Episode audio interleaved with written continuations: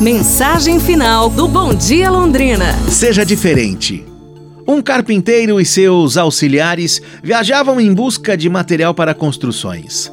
Eles viram uma árvore gigantesca. Cinco homens de mãos dadas não conseguiam abraçá-la, e seu topo era tão alto que quase tocava as nuvens. Não vamos perder nosso tempo com esta árvore, disse o mestre carpinteiro. Para cortá-la, demoraremos muito.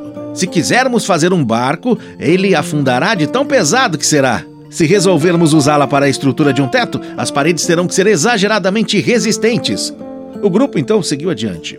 Um dos aprendizes comentou: é uma árvore tão grande e não serve para nada. Você está enganado, disse o mestre carpinteiro. Ela apenas seguiu seu destino à sua maneira. Se fosse igual às outras, nós já a teríamos cortado, derrubado. Mas porque ela teve a coragem de ser diferente, permanecerá viva e forte por muito tempo. Pra gente se inspirar, pessoal. Amanhã nos falamos. Um abraço, saúde! E tudo de bom!